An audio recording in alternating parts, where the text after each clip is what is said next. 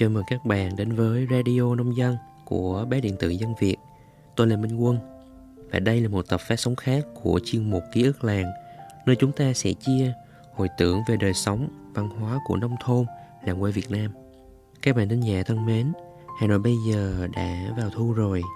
Không khí mát mẻ rất thích hợp để ra ngoài dạo phố hay là tìm một thứ ngoài vật nào đó để nhâm nhi. Với tôi, biểu tượng bất hủ của mùa thu thủ đô không bao giờ thiếu được cốm xanh. Ấn tượng của bản thân với cốm có từ hồi tôi còn nhỏ xíu. Bởi vì ở quê trong Tây Nguyên, hệ có ai đi công tác Hà Nội về cũng tặng nhau một bánh cốm có vỏ ngoài màu xanh, màu đỏ, không bao giờ lẫn đi đâu được. Đến tận bây giờ khi đã sống ở Hà Nội được hơn 4 năm, bất kể khi nào cũng có thể thấy hàng bán cốm ngay trước cổng trường đại học. Tôi vẫn thích thức quà này, bởi vì cốm làm tôi nhớ về ruộng đồng ở quê.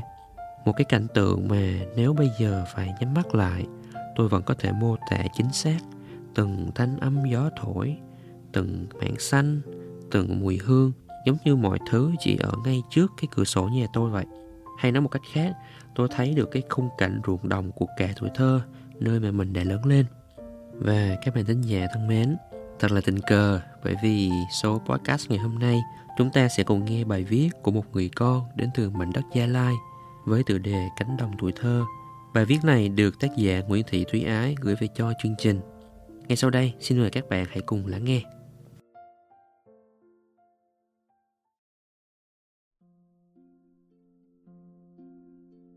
nằm trên quốc lộ 19 từ thành phố Pleiku đi Quy Nhơn.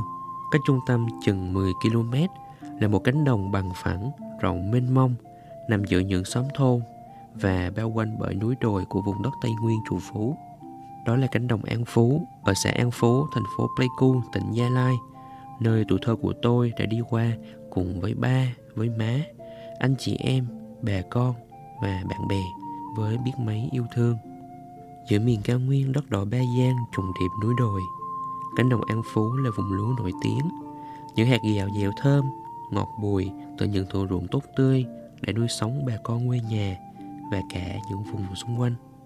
Gạo an phú là một thương hiệu suốt một thời tuổi thơ của tôi. Những ngày cuối tuần các nhà máy xây xác đông đúc người từ thị xã Pleiku bây giờ đã được gọi là thành phố Pleiku về mua gạo.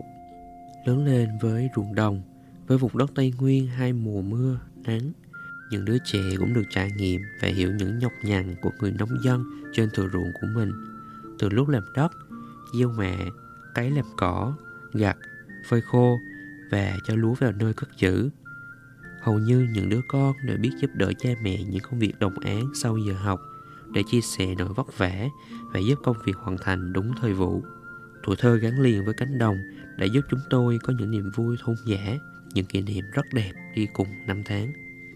Buổi sáng ở làng quê bắt đầu từ sớm, khi tiếng gà gáy rộ lên là mọi người lục tục thức dậy nấu ăn và chuẩn bị thức ăn để đem ra đồng. Màu khói bếp trắng xám lan trên những nếp nhà mái rạ còn đậm hơi sương, đem hơi ấm cho làng quê. Trong khi người lớn sắp xếp mọi thứ cho một ngày làm việc, những đứa trẻ cũng thức dậy ôn bài và sẵn sàng cặp sách để đi học. Khi mặt trời rắc những tia nắng đầu ngày xuyên qua rặng tre đầu ngõ, cũng là lúc mọi người cùng nhau ra đường. Con đường dẫn đến trường làng cũng là con đường ra cánh đồng. Những chiếc xe bò với những chiếc bánh gỗ bọc sách lăn lọc cọc trên con đường làng thơm ngát mùi hoa cà phê, hoa ngâu và lung linh bao sắc của hoa hồng, hoa lan, hoa dâm bụt cùng những vườn rau trái xanh um. Những đứa học trò tinh nghịch nhảy lên những chiếc xe bò trống không buổi sáng để những chú bò nai lưng đưa đến lớp. Ngôi trường làng nằm giữa xóm thôn, bốn bề cây trái nhìn ra cánh đồng mênh mông như thảm lụa phía xa xa. Sương sớm giăng giăng phủ mờ trên những đám ruộng lúa xanh non, trên những bờ cỏ tạo nên một khung cảnh thật huyền ảo. Dưới ánh mặt trời, những hạt sương long lanh rồi từ từ tan biến, để lại một cánh đồng lúa xanh tươi, phản chiếu màu nắng vàng tươi và những dòng kênh như chiếc gương soi bóng, vẽ lên một bức tranh nhiều màu sắc thật tươi đẹp và sống động. Trong cái nắng giữa đồng trống ấy, những cô bác nông dân vẫn miệt mài làm những công việc của nhà nông, những khuôn mặt đỏ bừng vì nắng, mồ hôi đậm ướt trên lưng áo. Những hạt gạo thơm ngon như gom hết tinh túy của đất trời để thấm vị mặn của mồ hôi, chịu nặng bao nhiêu công sức của người vun sới. Những đứa trẻ sau giờ học cũng đã trải qua rất nhiều thời gian trên cánh đồng ấy. Những ngày mùa khô, gò đồi không còn cỏ. Những bờ cỏ bao quanh trên đám ruộng là nơi chúng tôi giúp cha mẹ cắt cỏ về cho bò. Rồi thì bắt cua, hái rau má, giúp ba mẹ làm cỏ, chăm sóc lúa. Mùa gặt đến, khi những cánh đồng lúa chịu bông được thu hoạch xong, cánh đồng rộng là nơi lũ trẻ đưa đàn bò gia đình ra, chăn thả rồi rủ nhau chơi những trò chơi trên những đám ruộng đã gặt xong chỉ còn gốc rễ. Những đôi chân trần rượt đuổi nhau trên các bờ ruộng, đưa cánh diều bay cao dưới cánh đồng mát rượi. Khi những cơn mưa đầu mùa đến cho đám cỏ non lên xanh mơn mởn, chúng tôi cùng nhau lật đất trên những luống cày hoặc những viên đá trên những bãi cỏ để bắt những chú dế lửa, dế than về chơi trò đá dế. Những cành hoa dài thơm lừng mùi đồng nội được chúng tôi hái và bó lại rồi cùng nhau chơi trò mua bán. Cánh đồng làng cũng là nơi chứng kiến nhiều thanh niên trai gái nên duyên. Chính trên cánh đồng, trong sự giúp đỡ nhau với công việc vất vả, những chàng trai nông dân khỏe mạnh, tráng kiện đã phải lòng những cô thôn nữ đảm đang, giỏi giang và cũng thật là duyên dáng. Sau giờ làm đồng, trên con đường làng về những bờ kênh xanh lên láng ánh trăng, từng đôi trai gái bên nhau tâm tình và trao lời hẹn ước. Câu chuyện của họ có cánh đồng mênh mông, có tiếng lúa rì rào chứng kiến.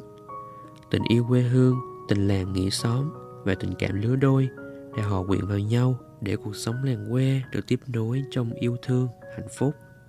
Cánh đồng cũng đã phải chứng kiến giọt nước mắt của những người nông dân khi lúa vào vụ gặt thì cơn mưa đá bất ngờ trút xuống, làm những hạt lúa phải bước ra khỏi thân, đem theo bao công sức và hy vọng của họ.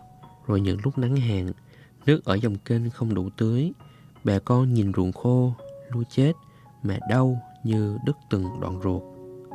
Từ cánh đồng này, từ những hạt gạo quê thơm dẻo, bao thế hệ đã trưởng thành, đem kiến thức học được về giúp quê hương, giúp làng quê mình thêm chủ phú. Tôi đi học, rồi đi làm xa, nhưng trong tôi luôn thường trực một nỗi nhớ cánh đồng. Tôi nhớ từng bờ cỏ, từng lối đi quen thuộc, nhớ ba má và những cô bác, anh chị, các bạn đã cùng tôi trải qua những thời gian dù nhọc nhằn nhưng ngập tràn niềm vui. Tôi nhớ khoảng thời gian này, lúa đã lên xanh, đang chờ mùa gặt tháng 10. Hạt lúa vàng như những hạt vàng 10 đem lại nụ cười và sự ấm no cho người dân quê. Với sự phát triển của khoa học công nghệ, cánh đồng quê giờ cũng nhiều đổi khác. Máy móc đã thay thế sức người.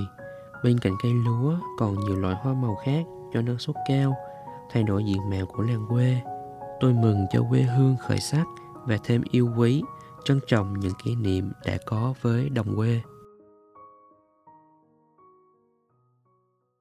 Các bạn thân nhẹ thân mến, không thể phủ nhận rằng cùng với sự chuyển mình của đời sống nông thôn, cánh đồng quê bây giờ cũng đã có nhiều loại khác. Ở đâu đó, máy cày này, hay là máy bừa đã thay thế cho sức lực của các loài trâu bò. Con đường đất đến một ngày nào đó cũng sẽ được trải nhựa thẳng tắp.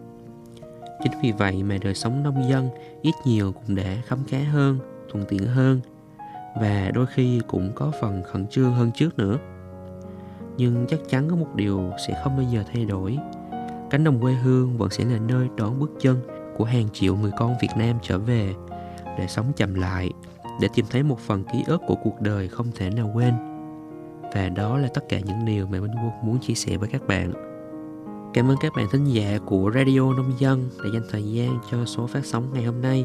Xin chào và hẹn gặp lại.